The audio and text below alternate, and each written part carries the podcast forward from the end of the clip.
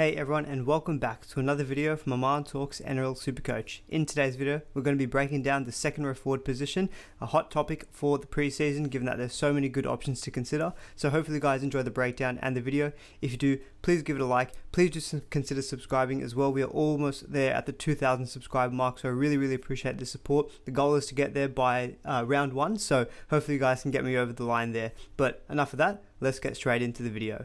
So, as always, taking a look at the second row forward position and how it looks in terms of rankings against other positions in terms of averages. So, fair to say that Isaiah Papali'i has been the standout kind of second row forward over the past two seasons. You know, very, very consistent 79 average in 2022, 79 again in 2021, and he was the second highest point scorer in all of 2022 as well, only just behind Nicho Hynes. So, you know, him moving to the West Tigers, we know how much of a beast he was at Parramatta. He's actually not in that many teams that I've seen either, so it could be a very interesting kind of pod prospect prospect to start the season, but he does lose his front row forward status, so he is now just a pure second row forward in the game, which probably does kind of reduce his appeal just a little bit. Other notable standouts here are Cam Murray, who's been a really, really good supercoach option in the past, but really stepped it up in 2022 with an average of 71. Um, and Sean Lane, my boy Sean Lane, owned him for the second half of last season, was an absolute beast, averaging 69 and really had a breakout 2022 campaign. And looking back at 2021, there's a few fallen guns that we may obviously need to look at for 2023. So Angus Crichton is one that comes to mind. You know, in 2021 and 2020, he had an average of 75 and 76. Really had a bit of a down year in 2022. So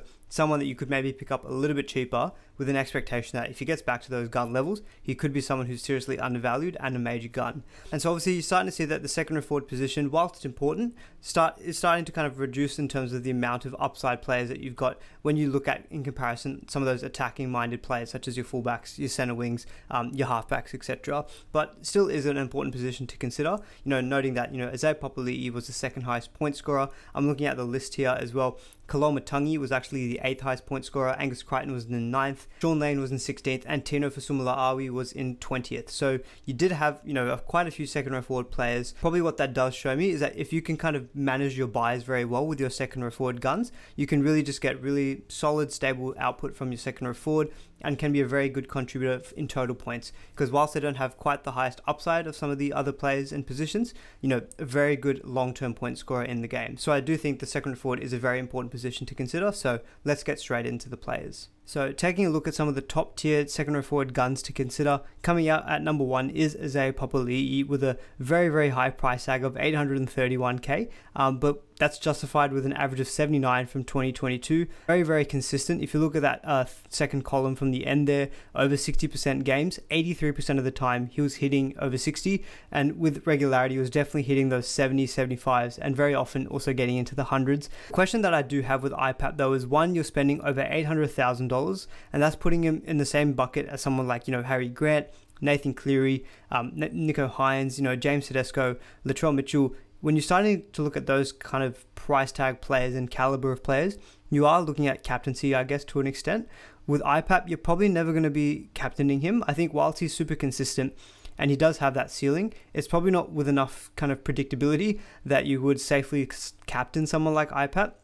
And I think the other question is is that there's no denying I think that he's going to be a really good asset for the West Tigers. And to be honest, in terms of his Supercoach output, I don't really see it getting getting any lower than say the low 70s to be honest because if you look at that bar chart below me his average base stats of 52 a game is immense. Only Isaah is beating him in that category. His evasive numbers, so his tackle breaking ability is top notch. Only Dave Fifita beats him in that category. Um, and then the evasive numbers, uh, sorry, the creative numbers and the scoring numbers are pretty similar to a lot of these other options here. So I think it's that attacking stats kind of tries is where he may potentially regress than what he was having in Parramatta. Because we just expect that the West Tigers are going to score less points, I think, than the Parramatta Eels the first three rounds, don't get me wrong, are very, very good for the Tigers. You know, the, the Titans, the Knights, the Bulldogs, very, very strong opening three games. So I think if you are looking to take a punt on Isaiah Papali'i, you're not taking a punt on a bad player, and he's only 5.4% owned. Uh, thankfully, the game is now open, so I can start adding these ownership numbers as well. So he is definitely a pod. But for me personally, it's just the price tag, and when I'm trying to build my round one team, I'm just prioritizing that money for other positions, like you know, in my fullbacks, uh, my halfbacks, Harry Grant, maybe some maybe some more money in my five eights. I'm just not quite seeing it at second row forward, and I think there are some good mid range value options that we'll get to later on in the video, and we'll also get to some of your questions as well because there were a few questions about actual more broader strategy about building your second row forward. Do you go really expensive or do you maybe cheapen up with a few mid ranger kind of value options? And so for me, IPAP's price tag is justified, but I think it's just going to be too expensive for me to stomach in round one. But no denying, I think we're all going to try to get him in our teams at some point during the year. The fact that he's lost his front row forward eligibility is a bit of a blow as well. That's what made him such a great Supercoach asset the last two seasons. In second row forward, he's still going to be really, really good. I just think for that price tag, you're not probably going to get good value out of that in the beginning of the season, where I think you're looking to spread your money into other spots. Uh, Cam Murray at 749k, I do think is going to be a pretty solid option to begin the season. The Rabbitohs draw is tough, you know, the Sharks, Penrith, Roosters, Manly, and Melbourne in the first five weeks. But I think where there is room to grow with Murray is that if you look at that table, his average minutes in 2022 was 65. But I do think that is going to be unders on what he's actually going to do. Round one last year, he was having a bit of an bit of a doubt in the preseason, so he only played 58 minutes in round one. But looking at some of the games that he played after that, we're looking at 72 minutes, 77, 77, 65, 67, 80, 71, 76, and that's kind of up until he had another um, another small injury. I think that kept him out for another few weeks. But after and then during that Origin period, he was averaging like 46, 53 minutes. But you know, in the run home, 80 minutes, 86 minutes when they had an extended game, 66, 73. I think you get the story. I think with Cam Murray, beginning of the season, I think is a great time to target him because there's no issues around state of origin. And I do think his minutes are going to be pretty good. And he's just one of those players who's got a really good work rate really, really important for the Rabbitohs and their attack as well. So the, the potential for attacking stats is there. He's definitely got a ceiling. He had a score last season of 129 and a score of 130.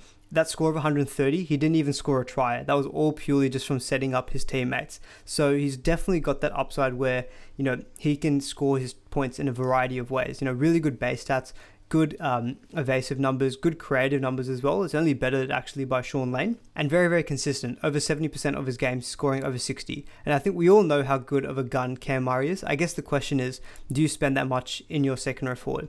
I think if you're willing to spend in the 700k range for top notch second row forward, Cam Murray is probably who I would go to. I, to be honest, have him ranked third in terms of who I'd be prioritizing for round one, though, and we'll get onto those other two players in a little bit. I just think for me, with that draw, that potential for attacking stats is a little bit lower, and I just think also the price is obviously quite high. But I do think you're going to get value in the sense of you know you're, you're going to get what you're you're paying for. I think he's going to get you around that 70 point mark. But for me personally, I'm looking to spend just a little bit less in the second row forward, and I think look at a couple of these other cheaper guns. Now, Sean Lane, what more can I say about this guy? He was so good for me at the back end of last season. Um, you know, average minutes of 77. I do expect that to be about the same as well for 2023. Uh, I see him firmly locked into an 80 minute edge role on the left edge for the Parramatta Eels you know, from the bye period onwards, he was an absolute beast. He had an average of 76 from that period after round 13 all the way through to the end of the season. And I think the most impressive thing about that was that without scoring any single try. He was really the kind of setting up his teammates where he got a lot of his points. You know, him and Dillbags had a great relationship that, that really blossomed in the second half of last season. So, you know, if you look at those creative numbers, it's better than any other second row forward in this particular list. And that's really because of that ability for him to kind of offload um, close to the line and set up teammates, you know, who would then score over for a try. So he'd get kind of those those offloads, those line break assists. Pretty solid base as well, 46 average. And so I do think that there is potential upside with Lane, you know, with an average of 68. He could be, again, getting around that kind of low 70s average. My particular strategy, though, I think with Lane is that, you know, Parramatta's draw is going to be quite tough for the first five weeks of the season. You know, Melbourne Sharks, Manly, Penrith, and the Roosters. So what I'm thinking is there that the attacking stats are probably going to be not quite as you know as much, I guess, as when he's playing easier opposition. So I'm personally looking at targeting him in round six. And I think another good thing to note with the Eels is that they're really good for bye coverage during the middle of the season. They don't, uh, sorry, they do play in every single major bye week. So they play in round 13, round 16, and round 19. So I think round six, when the Parramatta Eels draw opens up, that's definitely a time when I'm looking to target someone like Sean Lane because at that point, I know that I can plug him in. He's got easy games and he should be generally for longer term be good for bye coverage as well. And hopefully by that time his prices come down to maybe the, the low to mid 600s. And then I think you are looking at someone who potentially could go on a run and average similar to that, you know, streak he had at the back end of last season averaging around the 75, but you're getting him at a really nice cheap price in the low 600s. That's my particular strategy with Sean Lane. I mean, if you're going with him from round one, he's going to be a solid option for you, probably getting around the mid 60s in any case because he's got really good base numbers and he'll be a pod for you, only 2.4% owned. But that's my particular strategy with Sean Lane. Don't think I'll be starting with him in round one, but really do like him as a pickup in a few weeks from now to be honest, Hudson Young and Keaon Koloamatangi, I kind of view them in the same type of uh, second row forward, and to be honest, they're not really my type of second row forward that I normally go for in Supercoach. Hudson Young was pretty locked in for an 80 minute role at the Raiders, but I really do think his numbers from last season were inflated by the amount of tries that he scored. He scored, I think, 13 tries in 2022, and that's actually reflected in the in the numbers below me. His scoring average of 10 per game was higher than any of these other second row forwards by quite a distance, actually. You know, the next best is 7, which was uh, Dave Fifita um, and IPAP. So if you take away even say half of those tries, you're starting to see you know, pretty big drop off, I think, in those attacking stats. You know, that 10 becomes 5, and then all of a sudden that average of um, 67 becomes 62. And I do think that's probably whereabouts I see Hudson Young because his base stats aren't quite as good as some of these other guys. Um, and so for me personally, Hudson Young, I don't think I'll be starting with just because of that reliance on scoring all of those tries. I did crunch the numbers. If you took out those games where he scored the tries, his average was about 47. I know that's not really the most accurate way of doing it because I do think that he is an piece of the Raiders attack. So I do think that the tries will be there, but whether or not he'll score 13 tries again and get up to 67, I personally would rather just kind of wait it out. You know, pretty expensive at 700k. I'd rather just kind of take the price saving and go to someone like Angus. So that's why personally I wouldn't advise going with Hudson Young, but obviously if you're like a massive Raiders fan or if you want to go for a pod, by all means be my guest, but I think that reliance on the attacking stats and the tries is why I'm looking to avoid for the beginning of the season. The Canberra Raiders also they have some good games against the Dolphins and Newcastle, but very tough games as well against the Cowboys, Sharks, and Penrith. So maybe beginning of the season, I would guess that maybe the attacking stats are limited, and so maybe his output reduces, and maybe he comes in a little bit cheaper um, in the future. Koloamatangi actually had pretty good base stats, average of 47 last season. Um, really solid option as well. He's going to play through the state of origin period most likely for you. But I think, again, with that really tough draw to begin the season, I don't see him having great upside. I kind of see him being around that kind of low 60s average, similar to Hudson Young. And again, when you're paying 700, uh, 701,000 for an average of 66, I do think you're not. I don't think you're getting great value there. And so that's personally why I wouldn't look at Koloamatangi, but maybe someone kind of once once the uh, Rabbitohs draw uh, does open up. I Angus Crichton, um, I mentioned earlier in the piece that I was looking at potentially uh, the top three guns in this list. Cam Murray was third. For me, Angus Crichton is second. So no surprises you all think I'm going to say is number one. But I really like Angus, I think, to begin uh, the season. 697k, you're getting him at an average of 66. But we know that this is a guy from the, you know, from the previous section of the video, someone who's historically averaged 75 and 76 and he had a bit of an up and down start to last season. If you all remember, he was on the bench. He wasn't getting the full kind of 80 minutes that we normally expect from Angus. So, you know, his average minutes of 75 really didn't happen until kind of midway through from last season. And if you remember, the Roosters finished really, really strong to at the back end of last season, and Angus really benefited from that. From round 19, where he hadn't scored any tries up until that point, he ended up scoring, I think, five tries. And so he had a really, really big um, average for those last few weeks of the season. And I specifically also remember him leaving points on the table. There were so many times I felt like he was dodging points at the back end of last season. So I think that back end average could have been even better. So he may have done us a favor for 2023 by coming in even cheaper. So really, really do like Angus, I think, to begin your round one team. The only downside with him is that he's got to buy fairly early on in the season. He's got one in round four but you are getting the Dolphins and the Warriors in rounds one and two. So those are games where Angus could easily go 8500 plus, in my opinion. You know, Angus's stats are pretty good in terms of base of 47 average. The evasive numbers are pretty good as well at 14. Historically, I think his base has been up around the 50 mark as well. And I, but for me, it's personally just that I do think that the attacking stats potential is greater with him, say, than Hudson Young. And so, with those really good two first rounds of the season, if you can go for a kind of a 700k roughly priced gun, really like going with Angus. Like I much prefer him to someone like Koloamatangi, Hudson Young, and even Sean Lane to an extent. But again, would just be wary that if you're building your team, you're probably going to have someone like Brandon Smith, likely going to have someone like Tedesco. You start adding, you start adding in someone like Angus and maybe another Rooster. All of a sudden, you may be leaving yourself a little bit short for round four. So that's the only thing I'd keep in mind. Otherwise, I have no qualms starting with Angus Crichton in your team, and I really do recommend him put Ryan Matterson here and his numbers, but he's suspended for the first three weeks, so there's no real reason for us to consider him for round one.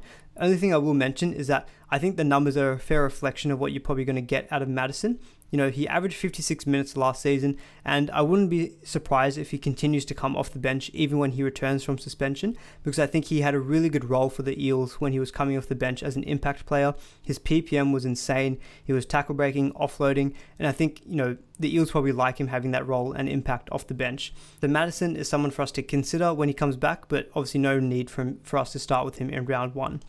Um, Isaah Yeo is going to be your kind of meat and potatoes guy. You know, you know he's got the best uh, base stats average of any of these other second row forwards, and so you kind of know what you're going to get from him. You know that average of 66, I'd say that's pretty fair. You're probably going to get around the mid 60s average with Isaah Yeo. Again, downside with him, he's got a pretty early draw in round three. I expect a lot of people to have, um, you know, Nathan Cleary. People may also have Brian To'o. Luke Garner is quite popular all of a sudden, if you start adding four, five Penrith players, you are leaving yourself a bit short in round three. So that's again why that's another downside to why I'm probably not going to start with Yeo. The way I see potential upside with him this season is now that Koroisau has moved to the Tigers, Yeo may need to take on more of the kind of attacking responsibilities, and so maybe his attacking stats do increase. But for now, I think, you know, he's not going to be someone who's going to hurt you if you don't go with him. And I think that early draw is, sorry, that early draw, that early bye is enough of a reason for me to not start with him. And so my number one recommended second row forward gun for you to go for is Dave Fifita. Now I know you're sitting there thinking, Amon is crazy. This guy was an absolute flop in 2022. Why would I want to consider him? The Titans didn't know how to use him. Holbrook had no clue. Well, my counters would be he averaged 65, somehow not looking good at all in 2022.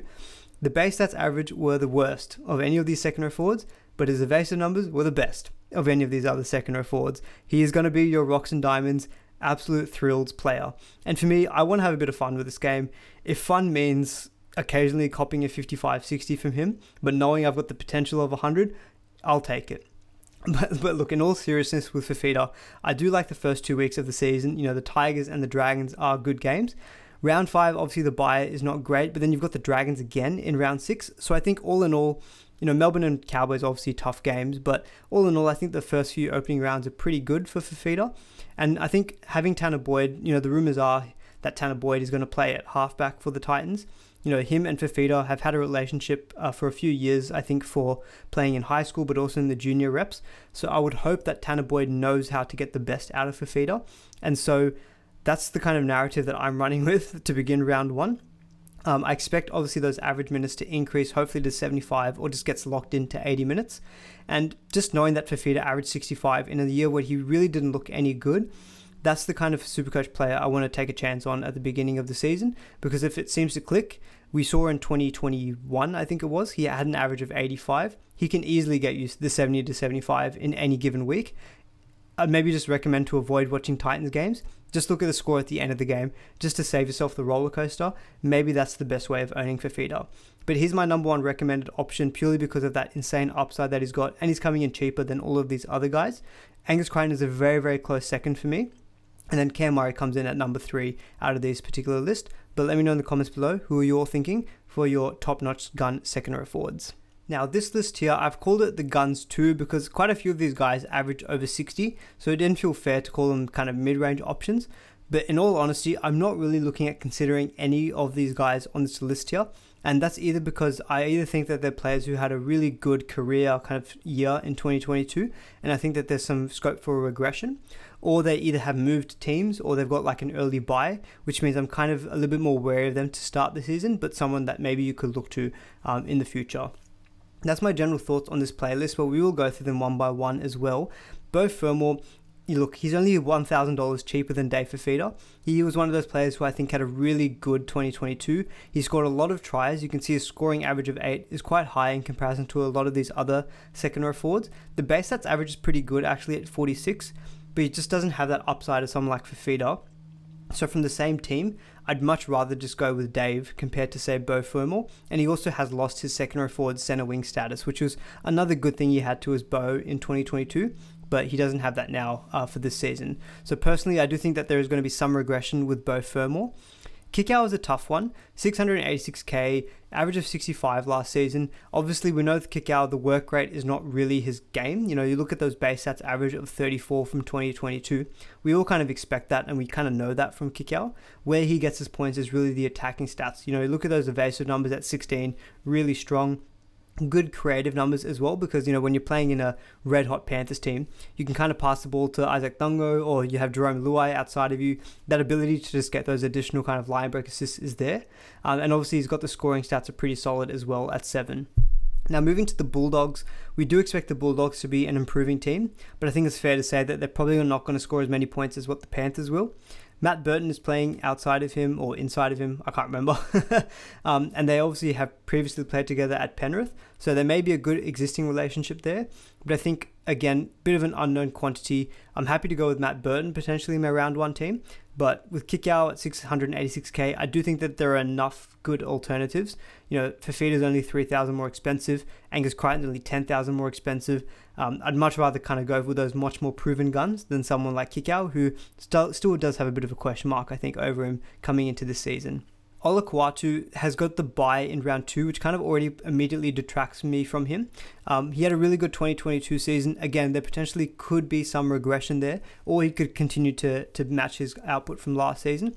But I think when you've got that early draw in round two, uh, sorry, not early draw, the early bye in round two, it kind of does put me off a little bit. I mean, I loved owning Olakau'atu last season. He had that streak where he was um, really getting a lot of attacking stats. I also just do think it comes down to Turbo's availability because I think we saw at the back end of last season once Turbo was ruled out, you know, Cherry Evans kind of stepped up as the lead playmaker for the team, and Olakau'atu playing outside of Cherry Evans, he really did benefit from that. There could be a potential risk. I think I think someone did do some numbers last season. I may need to pull them up and I'll post them on YouTube or Twitter when I find them again. But someone looked into Olakau'atu's numbers with and without Turbo, and generally they were much better without Turbo because Cherry Evans had more of the ball, and that meant that he was hitting Olakau'atu more. When Turbo was kind of more in the team, the, the points get shared a little bit more. They go to the left side as well more often as well. So Olakau'atu does seem to kind of have a bit of a negative impact when Turbo is playing. So obviously that's a wait and see depending on Turbo's fitness. Uh, but for me personally, I think that early bye does put me off. Uh, but someone I'm definitely going to be waiting and watching on um, is Olakau'atu. Jeremiah Nanai probably is going to be the best option, I think, from this particular list of players that I've got here. One is because the Cowboys' opening draw is insane. Not even just for the first six weeks, but for the first eight weeks, Cowboys' draw is the best of any team in the NRL, in my opinion. Um, 660k is a pretty expensive price, obviously, but you're you're getting him at an average of 63. The reason I'm not super keen on Nanai is one that over 60 percentage score of 43 is quite low. That essentially just shows the rocks and diamonds nature of him. And if you take a look at his scoring average of 14 of last season, you know, that's almost double of any of these other players around him as well. So he really is reliant on the tries. The catch 22 though is that this draw is so good. This is the time when you'd expect the Cowboys to put on the points and Nanai to benefit. I personally don't think I've got the cojones to go with Nanai. I'm already taking a risk with potentially with Fifita. Um, so with Nanai, I think he's kind of like Fifita light, if that makes sense. Like he's going to be your rocks and diamonds player, but you're getting him at about 30k cheaper. For me, the reason I still would rather just go up to someone like Fifita is that Fifita's tackle breaking ability is second to none. And so I think that just means that Fifita's floor is going to be just a little bit higher than someone like Nanai. Now, if I see Nanai at someone's team, I'm not going to hate it because that draw really is good. Um, and look, if they, if it comes to a point where I really just need thirty, forty thousand dollars, and I, and I need to save some cash, um, I might go to Nanai. But I don't see myself personally doing that because I think there are some other good, cheaper mid-range value options in the next few sections as well, um, who I do prefer. But I think if you are looking to go for a pod, you know, 9.9% isn't strictly super pod, but it's low uh, owned enough I think you can make some serious gains by owning Nanai, and he'd be my preferred option of this list, but I personally don't think I'm going there just because of that rocks and diamonds nature of him. Pat Carrigan, McInnes, and Taumalolo, I kind of view all three of them in the same bracket. You know, they're all kind of priced that I expect them to deliver up for this season. Carrigan may have two to three points of additional upside on his average, at maybe about 65. But again, he doesn't quite have that ceiling, I think, of other guys, and you're still paying pretty good money for him. So I may as well just try to find the 30, 40k and go to like an Angus or a Fifita. Or I'd come down instead to someone like maybe a Nat Butcher, maybe an Adam Elliott, who we'll get to in the next section. McInnes has got an average of 58 from last season. I do expect his true average for this season to be similar to Carrigan, around the 61 to 62. So there is some value there. But again, McInnes doesn't really possess the attacking upside. He's all base, you can see there. Him and Carrigan, um, 53 base and 49 respectively. So they really are kind of just reliant on the, the base stats, but not much upside. And Taumalolo, we've kind of had a bit of a downside trajectory from him um, in Supercoach over the past few seasons. His minutes are clearly getting managed a bit more, you know, average of 55 minutes in 2022. So Taumalolo, he's also lost that front row forward status he had in 2022. So I don't think he's going to be in very many people's teams. Only 5% owned at the time of recording. And so personally, I'm also not looking at Taumalolo. John Bateman is an interesting one though. 622k.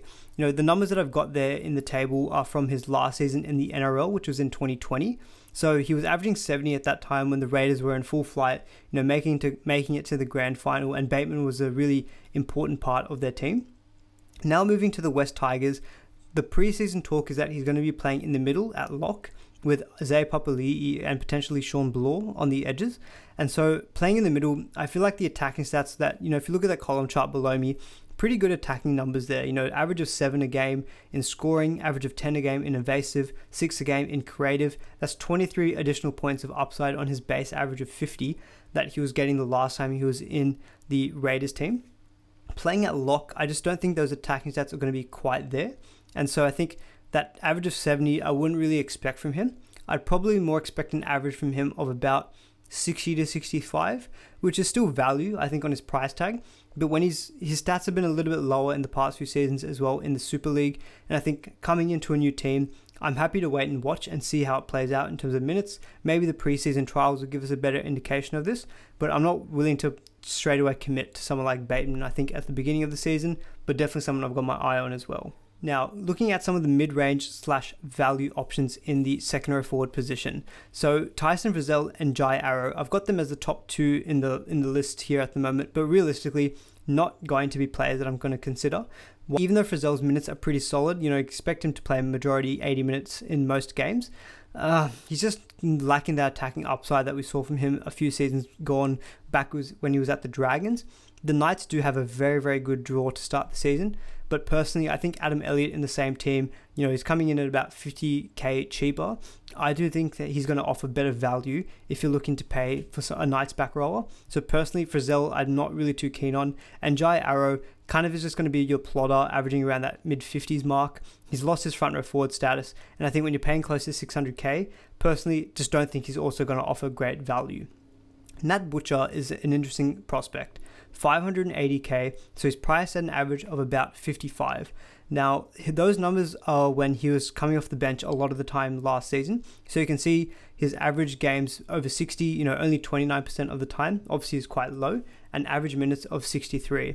But Sitili Tupouniua is not going to be in the Roosters team until maybe about midway through the season, uh, coming back from injury. What I like about Butcher though was that I looked at his 22 numbers when he was playing in games where he played over 60 minutes. So there were 16 games, so I think it's a pretty decent sample size. His base average in those games was 50, and his actual average was 70. Now, there was one game against the Tigers where he did score four tries, so you obviously have to take that into account. But again, you're looking at a player who's going to be hopefully playing, you know, maybe 80 minutes for a gun Roosters team. Again, comes down to that question of are you willing to stomach that early bye in round four? And I think if you're not looking to go with Angus Crichton, but you still want some, some piece of the Roosters action, I think compromising with Butcher and going 100k cheaper and going with him is not a bad option, I think, to begin your round one team because he's probably guaranteed for good minutes. And those numbers when he did play good minute games from 2022 um, are quite promising. You know, even the base average of 50, he's priced at 55. So you're more or less going to get close to what you're buying him for.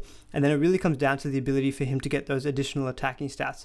And look, we definitely know that he's got that in his locker. Like in those 16 games that he played in those over 60 minute games, he scored 11 tries. Now, now even if you take away that game where he scored four tries, he's never going to score four tries in another game again. Famous last words. That's still seven tries in 16. That's a very solid strike rate for a second row forward. And so if you look at the first six weeks of the season, plays five games, maybe he gets two tries that's probably going to be enough for him to average about 65 and offer you about 10 points of value. So really do like Nat Butcher. And I think this is where the interesting discussion point comes in with your second row forward because I feel very similarly with Adam Elliott in that he's going to be a very, very good option because he showed in the Raiders last season when he played good minutes, he was a really good option maybe going a little bit cheaper with your second row forward.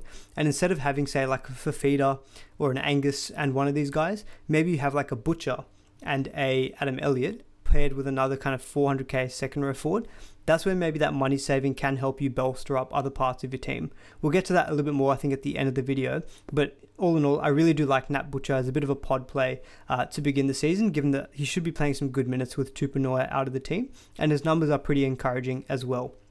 Now, Josh Curran had a bit of a down 2022, and to be honest, I'm not really looking at him again for the beginning of the season, um, just because of the uncertainty I think about his minutes. He had average minutes of 64.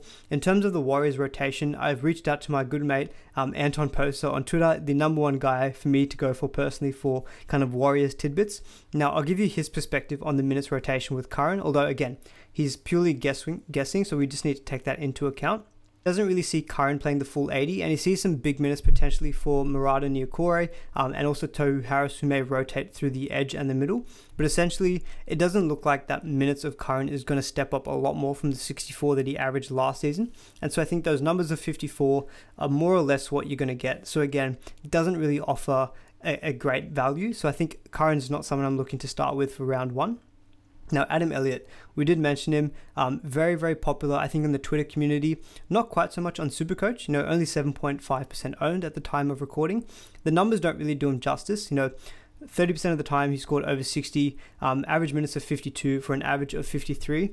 That doesn't really tell the full story though. So there were 10 games in 2022 where Adam Elliott played 59 or more minutes, and in those particular games, his base average was 50. So you're already looking at almost reaching his priced value purely just in base stats, um, and that's without including any potential upside for attacking stats, which you can get. In those games, he did score two tries, um, and his average in those 10 games as well uh, was 70. I've just quickly crunched the numbers there. So, averaging 70 in those games where he's played more than 59 minutes, I would expect that to be the case in terms of his minutes playing for the Knights. And what I do like is that Newcastle have a very good opening start to the season. So, Adam Elliott and Nat Butcher really are standing out to me as good mid range options that could get you numbers similar to those guns that we talked about previously. So that's why in the section before, those guns like Fermor, um, you know, Jeremiah Nanai, etc., I wasn't too keen on them because I do think that there are good prospects in this category, category who come in cheaper who could offer you similar output. So Adam Elliott really do like those numbers were really really encouraging, um, and Nat Butcher as well. I think Adam Elliott I'd probably slightly prefer over Nat Butcher just because of the uh, slight price saving and I think he's a lot more secure for his minutes as well. You know, Nat Butcher's good while Tupouniua is out.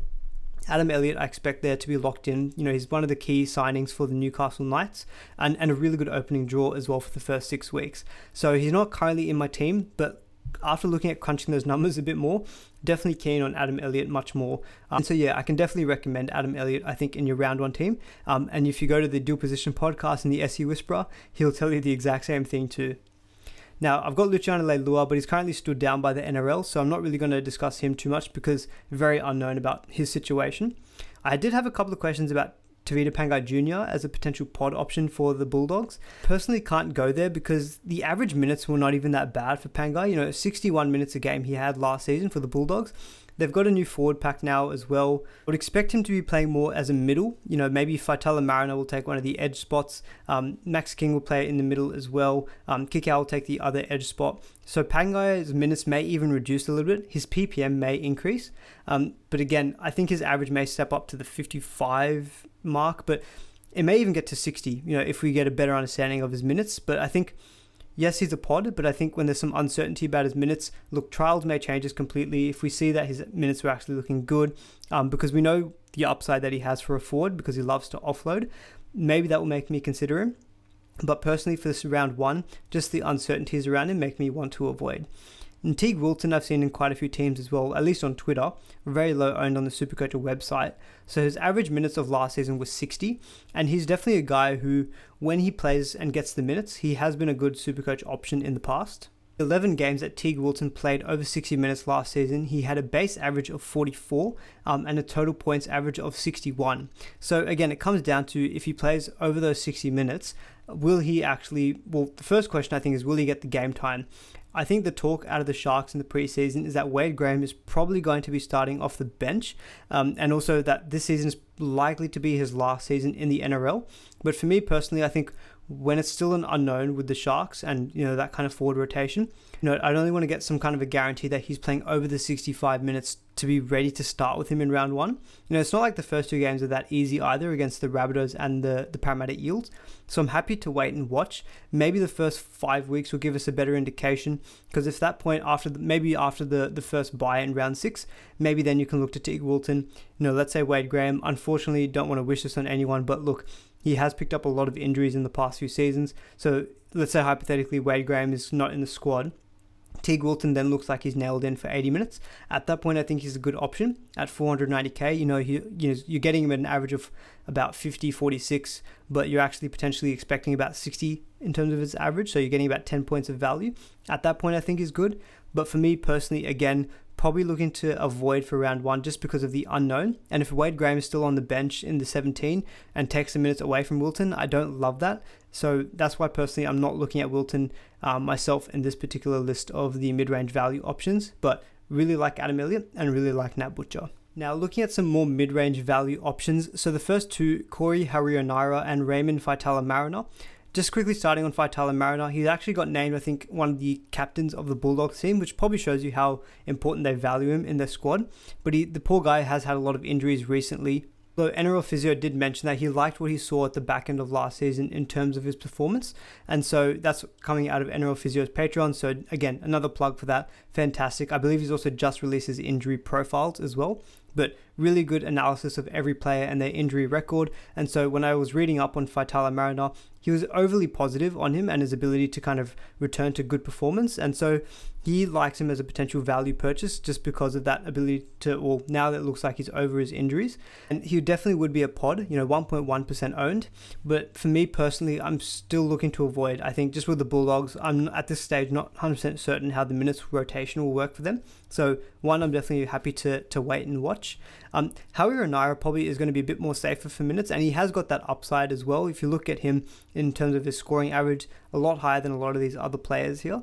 But 480k does feel like a bit of money to pay when I'd rather potentially just go and set a little bit cheaper.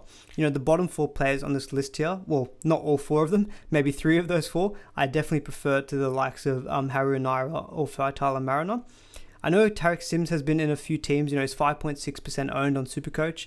Probably is going to get one of the edge spots for the Storm, but it's not guaranteed.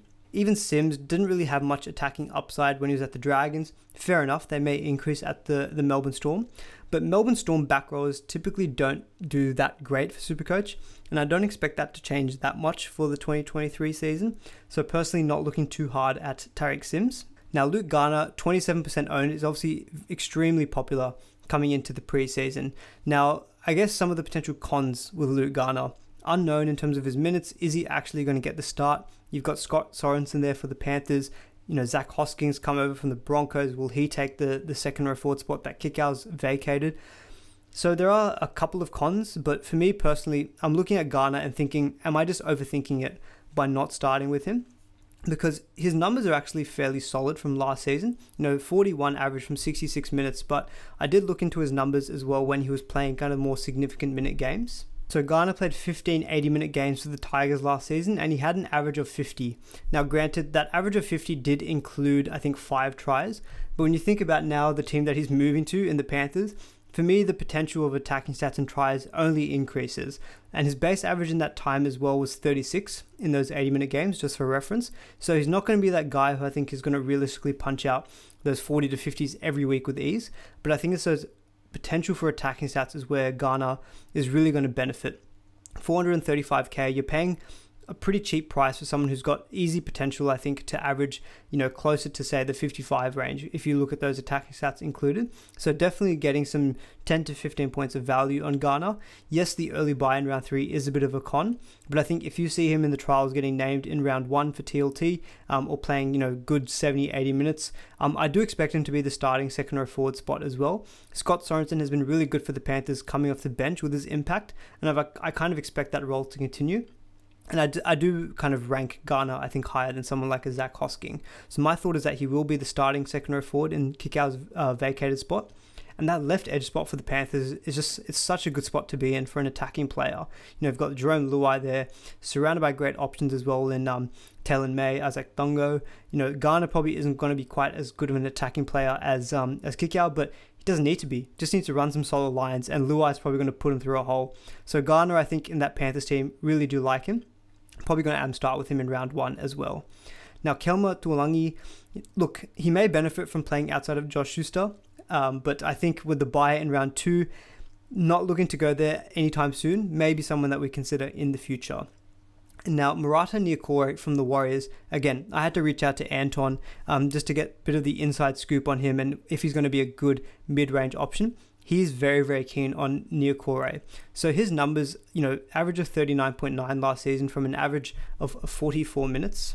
Niukore's PPM from last season was 0.92, which is, you know, pretty solid.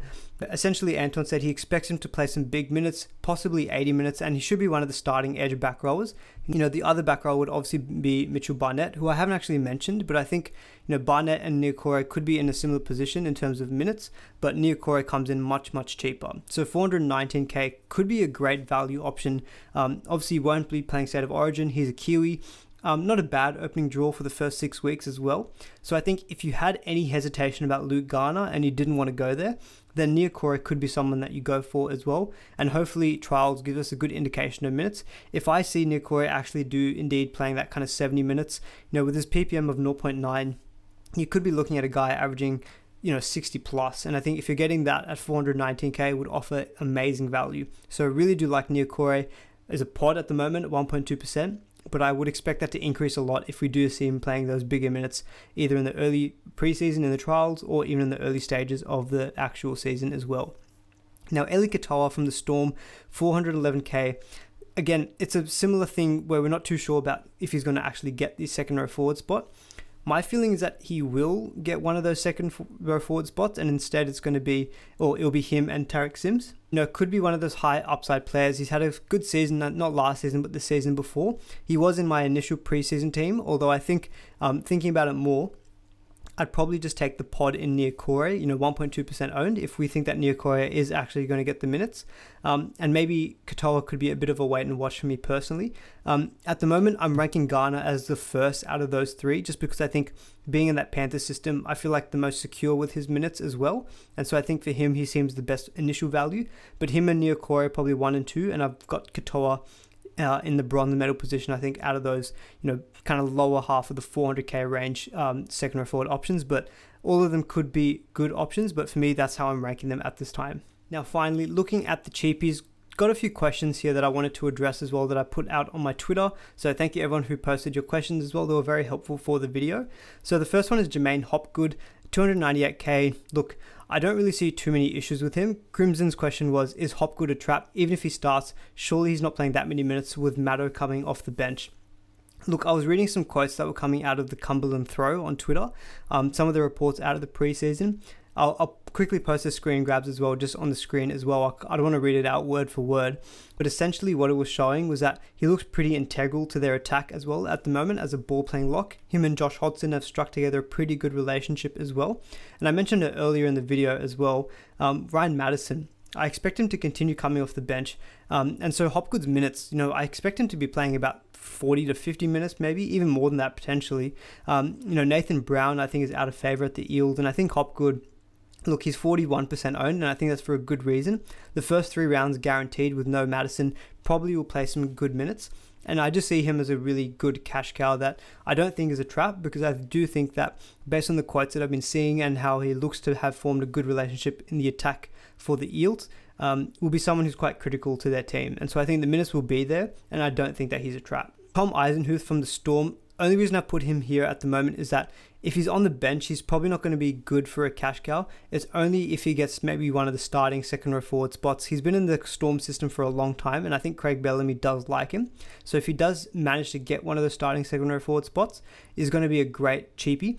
Um, and he's also dual listed, I believe, second row forward and center wing. So he could be someone that we get as a cheapie, but definitely just remains to be seen, I think, until TLT round one. And obviously, a lot of that does um, come into play with some of these other cheapies as well. Now, Ray Stone, 246k.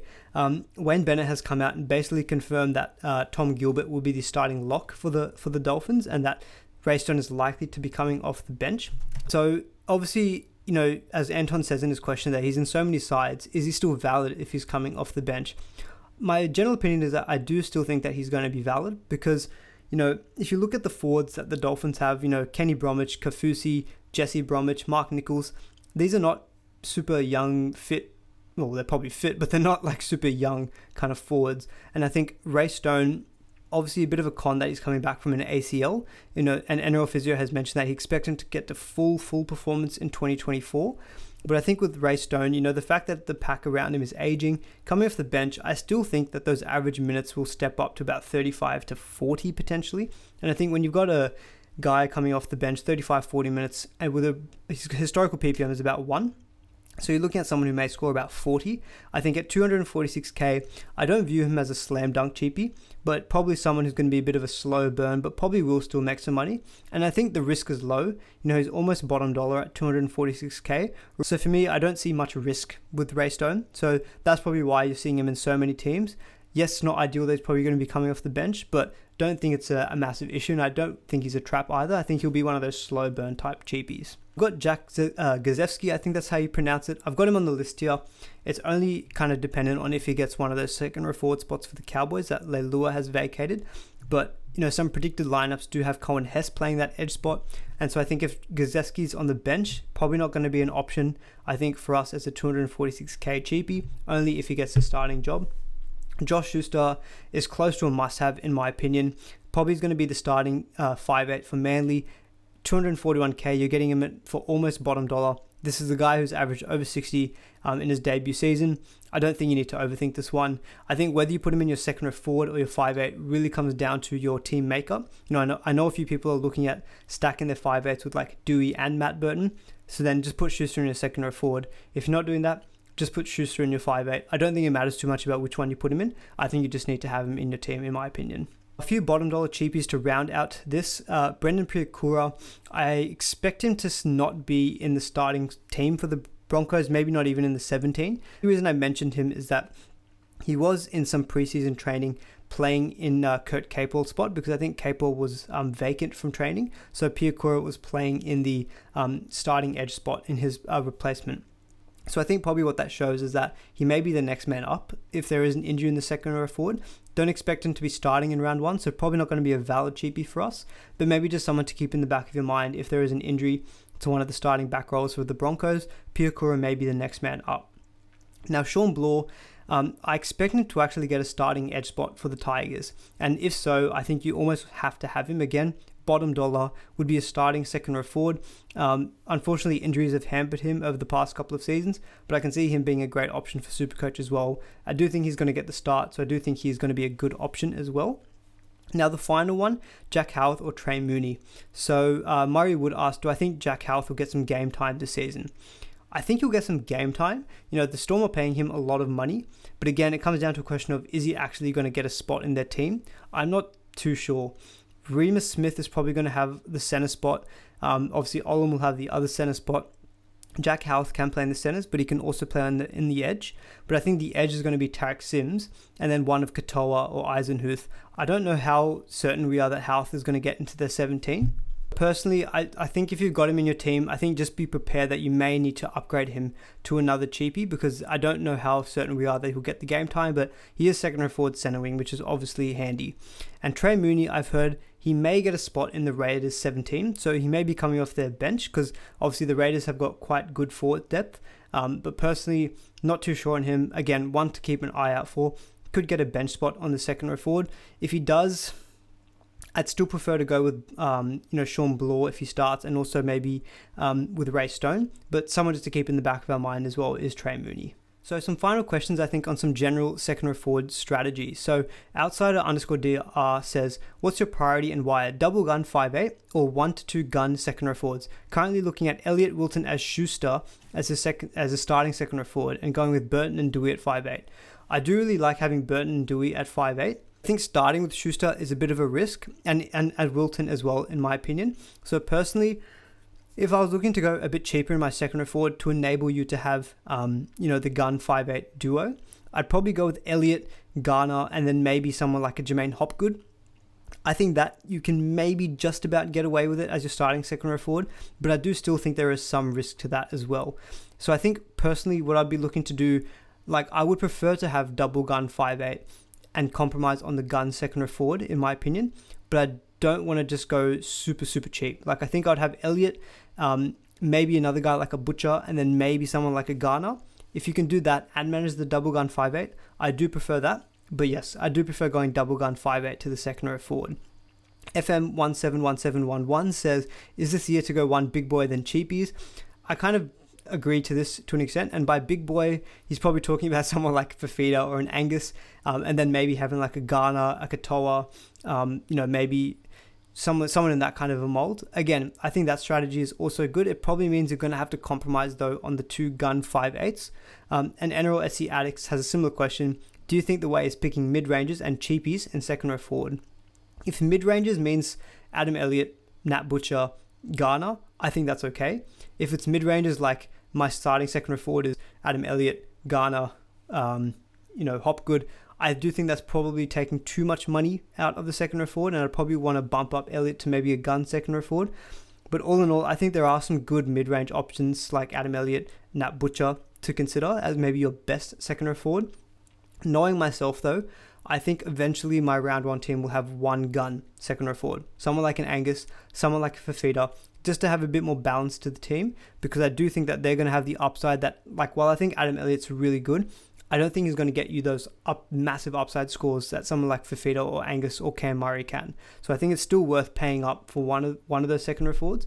But I think if you've got one of them, I think the rest of your second row forward can be a bit cheaper. Where maybe your second second row forward is like a Niukore and a Garner for example. I think that kind of a structure can work as well. I did want to include some general second row forward strategy as well in the video. Well, that's it guys. That is a full breakdown of the second row forward position. Hopefully you all enjoy that. I know the video may be a little bit longer than some of the other ones, but hopefully you guys find that this was stacked with lots of content, useful value for you guys as well. So if you did, really do appreciate a thumbs up. Do please consider subscribing as well to help me get to that 2000 mark by round one and see you all in the next video.